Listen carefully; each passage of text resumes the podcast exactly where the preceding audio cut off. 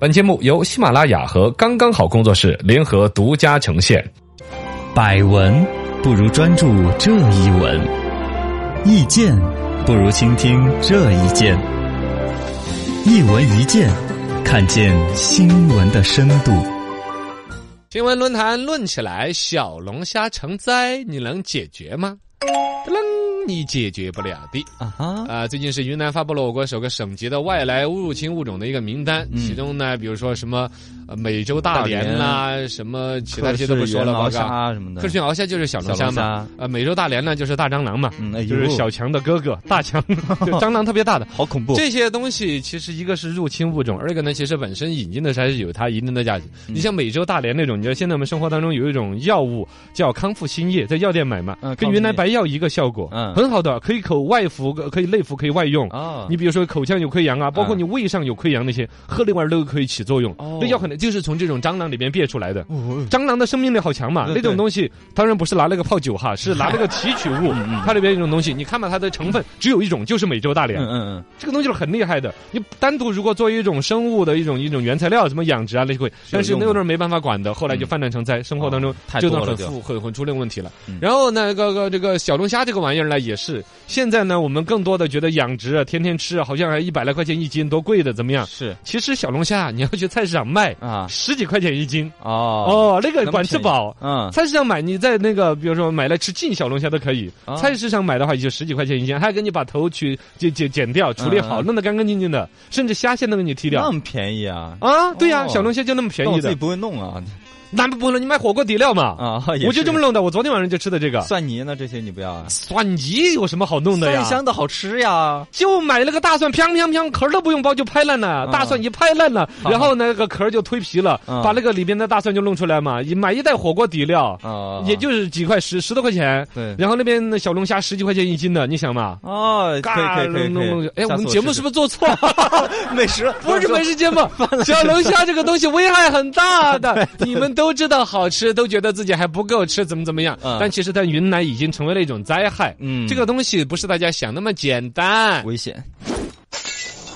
小龙虾确实让云南人吃够了苦。呃，这吃个够了苦呃，就是云南那边的这种小龙虾的成那种灾害，嗯不是大家想象当中的说我满大街跑的，就大家吃不完了一样的。是其实它它分布在田间地头嘛，分布在野生水域嘛。打洞还有哦，打洞这不打洞是它最大的一个危害。哎嗯嘎，像云南那边大家知道有一个景点儿叫云阳那个叫梯田啊，哈尼梯田，嗯嘎，那个玩意儿你想啊，全世界好著名的呀，你对啊拍那个照片很漂，亮一一山坡下去那个梯田跟镜子一样的，嗯现在跟跟那个跟烂镜子一 样的，包包凯凯的，水没了，啊，梯田就被小龙虾打了洞，打了洞之后关不了水呀。对，每一年组织很多人力，花很多钱，就为了抓那个小龙虾。嗯因为本身那个云阳梯田有专门申请了非物质文化遗产的，要保护。嗯，你那东西保护起来干嘛？当然不申请遗产也要保护，从景区的角度，从一个良田的迁请啊，都应该要保护。破坏了上，千亩都被打拉洞，然后水就乱，每年组织上万的人力抓那个玩意儿。嗯，因为你想嘛，那个小龙虾的成本你就很高了，养殖的这一池子一网下去，咔捞起来是可以卖你十几块钱。哎，就回来说小龙虾这个东西，你问厨师那些，小龙虾品质最好的就是云南的啊哦，哎呀其次是湖北的啊，再要说呢，江苏那边的小龙虾品质也不错，哦江苏每年盱眙还有龙虾节啊什么那些啊，是是嗯是那些都还没有成灾。云南特别能够成灾的尤其原因是云南一个说它的那个土质比较松软，嗯，然后呢它那个气候你像比较暖啊和。对对对就，特别适合小龙虾的生活，然后呢，啊野生里边你像梯田一打洞，梯田的水就放干了，是然后呢，河道里边一打洞，嘎，你本身它还要破坏一些其他的一些东西啊，嗯然后尤其像水库，要是给你打的千疮百孔哎的，呦，那个就不行啊，不牢固了就，那个千里之堤溃于蚁穴，对，何况是龙虾血， 那个东西就更是危险非常大的，危害很啊。大呀，那么云南这边小龙虾泛滥成灾，以至于云南像云阳梯田那边的话，都已经明确规定了说不准买卖小龙虾。嗯， 一旦有发现买卖小龙虾的，直接全部没收，然后销毁。啊啊，销毁的过程味道也是香喷喷的，没办法，没办法，只能这样销毁。就这样子销毁啊。嗯然后呢，也不准拿来买卖啊那些。包括今年我跟你讲嘛，小龙虾我说菜市场十几块钱一斤嘛，啊其实价格比往年也是便宜很多的。往年的小龙虾可以卖到三十来块钱一斤哦为哦。什么今年这么便宜？今年这便宜就是本身养殖的人越来越多了，太多了嗯而一个养殖的玩意儿成本也确实不高，嗯啊就是野外的、啊、那些，它那种要吃腐肉啊什么那些，对对对确实也很对蛮恶心的东西。嗯就这个东西，现在还有一个担心，就是如嗯果小龙虾这今年这种降价的话，养殖户可能就会不想养了，或者捞不干净也不捞了，啊明年就不养了。啊那东西捞不绝的，你田里面留个几十只在一块田里边啊它，自己繁殖自己繁殖，而且那玩意儿水陆两栖啊。啊，也是它在这块田儿混不下去啊，它自己爬到隔壁去，打洞打到隔壁，老王换家了这来个，哦，稍微那个东西整 整个，我跟你说，有个三五年，这一片田全部都给你毁完好恐怖啊！啊！而且它在像云南那边的那种栽导，像包括那个云南那个叫做什么池啊，嗯，哪个吃那云南那个景点儿啦，啊？呃，滇池，呃，滇池，滇哦，池，云南那个滇池那个景点儿还不是泛滥成灾。嗯所有小龙虾泛滥成灾的地方，不是说一个是本身云南人就不那么爱吃小龙虾，嗯，二一个那你可以卖给四川人民 呐，那捞很麻烦。哎也是你，说一块梯田有五十只小龙虾，该对这块田有多大的伤害？对啊，但是你捞它来卖的价值几乎为零。啊，你要把那五十只小龙虾给弄出来，你得花多少力气才抠得出来？人力成本就高啊人力成本就高了。嗯包括像云南滇池啊，其他一些泛滥成灾一些水库、水库啊那些，包括像河里边的那些所谓的小龙虾成灾，它会随着水流进入到农田。嗯你源源不断的，你把这块农田里边五十只抓完了，嗯明年放水过来的时候，又带来了它的卵，啊带来了小龙虾，对，又你繁就殖了，绵绵不绝了，就永远都是危害。哎，吃不完啊，然后在河里边，在滇池里边打捞，环境很复杂，你嗯网下不去，捞捞不起来，哎呦，这个以泛至滥于成灾啊，灾害很可怕。很多城市吃够了入侵生物的苦。哎，嗯这个就说到从小龙虾回来再讲的，嘎，呃，一个是今年这个小龙虾价格暴跌这种情况下，有可能有养殖户的小龙虾就放任它不管，是成为在野生环境里面的一个生态的一种破坏。嗯那种要担心它几何倍数的增长啊。哎呦俗话说得好，一生二，二生三，三生万物。，那是道， 对 啊，子子孙孙无穷匮也。啊，是是，你看愚公移山那个精神，对对对就对就那样子， 那玩意儿仔仔就复制起来几何倍数的增长，是吧？啊？然后类似的，除了小龙虾之外，像现在清道夫在两广河域已经很成灾了一。个鱼，就清道是大家现在在那种比如说宠物市场带买得到嘛清，道夫鱼，它贴在那个鱼缸的壁上，嗯叫清道夫，就是因为有鱼缸很难清洗嘛。啊哦，，隔个三五天，它就慢慢长一层青苔，很恶心的。嗯你就买两条清道夫，它就贴在那个壁壁上扒，它爬过的地方就干净了，好像是。哦，哦，这个意思，就这个东西儿，它其实也是在后来就有人不养了，怎么放生到野泛外滥啊？了又，泛滥成灾，这个东西要专吃鱼卵，啊是吧？？现在对于那个像广西、广东那一边的河里边的野生鱼的一些生态破坏非常的大。嗯，然后是鳄龟，我以前我们讲过 嘛。鳄龟啊，对对对对，啊，就是感觉跟鳄鱼和乌龟怎么谈恋爱的一个捷径一样 的，对，就长得个体又大，嗯而且它那个乌龟那个头上面 还有壳儿，它嗯很硬的那种，真的。对，很跟长恐怖老茧的感觉，嗯，那种东西它完全没有天敌，什么是？你我们现在野生世界没有什么狮子、老虎，狮子、老虎也不咬它呀哎也，是咬不动它，一缩到龟壳儿，然后它就抓其他的龟类来吃、鱼类啊来吃，这对于破坏很大的。破坏生态啊，还有这两天新来到我们中国的一种入侵物种，嗯，叫做草地贪叶一个蛾。蛾子，从那个云云那个云南边境那边飞过来的，好像是哦越南那边过来的，啊，那个东西也是吃吓人，一个星期就要繁殖一代，哦呦，一只虫可以生三千个卵，嚯，然后那个玩意儿白天睡觉，晚上上班，嗡嗡嗡的飞，农药都灭不死。天哪，它而且它就一片一片的弄，是吧？从从南往北一路往上走。好恐怖，现在这个对于这个入侵物种，现在管理国家也是上升到很高的那种级别的。哎呦，好吓人啊，这些入侵物种，有的呢就是像这种越过边境直接就过来了，嗯嗯嗯哎飞过来的、爬过来美的。国山丘，呃，对，有的呢就是那种买的，嗯啊嘎，大家当宠物买，在外国看这种动物，比如像鳄龟这种玩意儿，觉得哎有点乖，嘎，买嗯然后当成宠物拿来引进，有开始是设计好的引进，有一些是悄悄的引进的，悄悄买回来当宠物卖，对，包括以前还有一些非洲蚂蚁来了，一些偷偷买回来，拿来啊卖给当宠物养啊。啊但是养养养，开始有人不养了，对跑到野外了，放生啊，然后它繁殖。哦，对，还有专门拿来放生的呀对。对对，这个破坏就相当大了，这些无恐情怖啊物种治理入侵物种是个严峻的问题。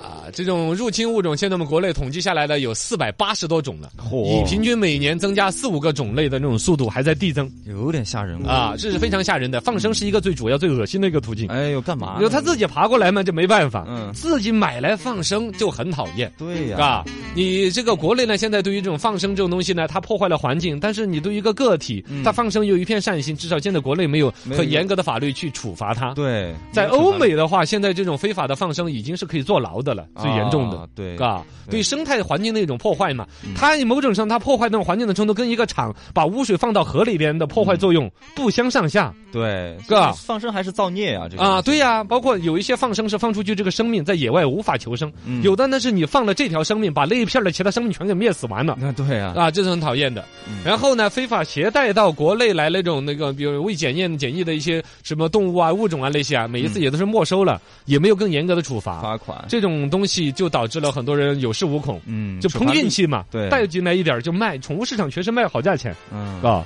处罚这种力东度不够西啊现在已经过来的那个嗯 各种一些灾难性的一些东西的话，呃，现在国内的各种呼吁，嗯不要非法带一些动植物不啊要什么放生进来啊，啊不要放生啊那些啊。嗯二一个呢，治理方面呢，大家我觉得有一个偏差，我嗯我是在全国第一个提这个理论的。哦，嗯好吧，我可跟说，我今天是第一次提这个理论嗨。好吧，我是柯文哲，我刚才是刚想起来 的。你就说治理这些非法入侵的物种，要采用针对性的措施。嗯啊，那这不都都知道呀？都是都是针对性的措施 吗？没有啊。你比如像水葫芦，水葫芦这个玩意儿也是原来引进进来，水面上飘着，最开始烤好漂亮嘛，啊是吧对还开花儿，又长个葫芦一样的就，养生命力很强。嗯结果后来它一覆盖整个水密，全给你盖完了，哦，对底下缺氧，鱼啊那就翻塘就死完了。啊，这个东西泛滥成灾，国内的损失也是几千亿的。怎么针对性呢？现在就已经专门有研究出来，把这个水葫芦做成饲料嘛，嗯，哦，饲料，你啊，砰砰砰一打，你想拿来喂牛、哦，喂羊、喂马，尤其喂水牛，我觉得那个很合 适，嘎都。是水，然后本身它里边也含有维生素啊，那个水葫芦你看它那个还是有一些营养的东西，它不知道做成什么水了。现在这个已经是一个产业了。哦，江河湖海里边专门有打捞船，以捞这个水葫芦为生，哦而且这玩意儿捞了留两颗在那儿，明年又长一片， 哦还不用你管。而且呢，是你客观讲哈，水葫芦它可以把水质净化，嗯，因为它能够吸收水里面的肥料这一类的东西嘛。嗯磷呐、比如原来我们大概洗的洗衣粉儿都是含磷的洗衣粉儿是，水就复肥，就会导致各种生物。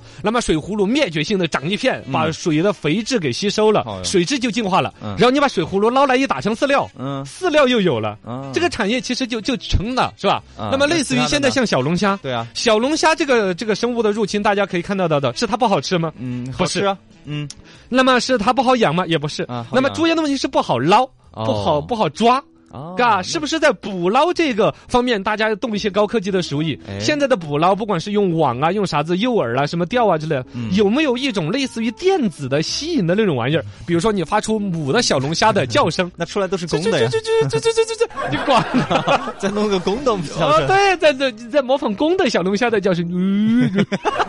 来三打，啊，对，哎，是不是嘛？对是我们现在这个在这种类似于这些灭灭杀这种所谓的入侵物种也好，嗯或者农业捕捞方面，其实只有很少的科技力量，比如农民自己在想，渔民自己在想。对，如果说以中科院的实力，嚯华为入股。哇，研究这按个照小五龙虾， G 的科技的开发那种逻辑，去研究这些入侵物种的本身捕捞的技巧，嗯是有那种逻辑的。可以你想都可以嗯想得着。你比如你运用纳米技术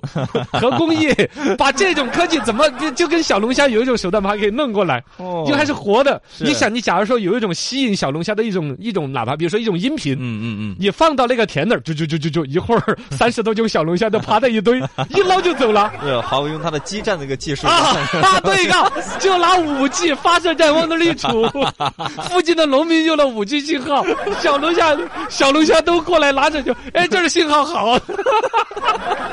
心安你的血，我的天， 哎，我跟你说，这真是这样子的。啊啊啊我们的节目每一次都是嘻哈打笑的，说的是很严肃的问题，是是是就是对于入侵物种啊，需要更高精尖技术力量的介入，对以至于能够变废为宝，变灾为利。好，这个是这样这的个倡议，哎类似于像鳄龟，研究方向是什么？这个节目今天时间有点 长哈，但这是我，这是这是全国你第一个提这个理想论说的就。说啊，你 说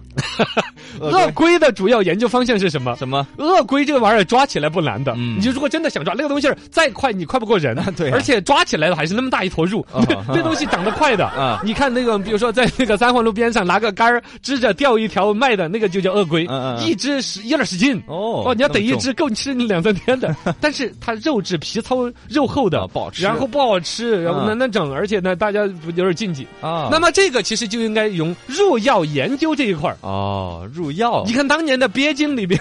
就没有鳖，你现在要专门研究出一款鳄龟嗯，怎补么脑液，怎么样啊补脑哎液、治脚气呢？不，你想嘛，这种东西儿毕竟是乌龟这一类的，啊是是是应该跟鳖呀这些补品的效药效差不多了，啊吃了流鼻血那种效 果，你想，啊，可以啊。尤其像鳄龟，你看头一伸一伸的，你想那种精气神 儿，它就特别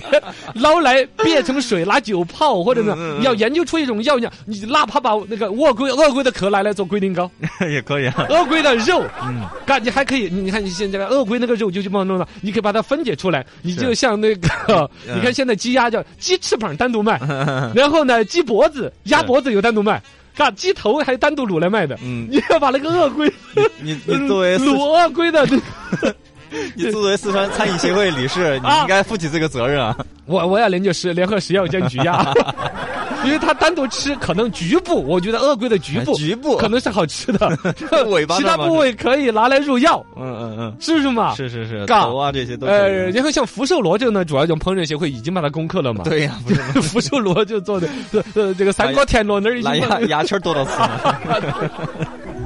可以了，就啊。这个这个针对性的一个解决方式嘛。针对性的措嗯施，以现有的入侵物种是捕捞难，还是烹饪难，哎还是用用它的价值的开发难？对针对性的铺入足够高级别的力量。嗯我跟你说，这个产业，因为这入侵物种这玩意儿都是属于生命力极强，对丢在那儿，而且你想嘛，养殖过程不用抗生素， 是是 是，不用药来，不用不用油来，不用盐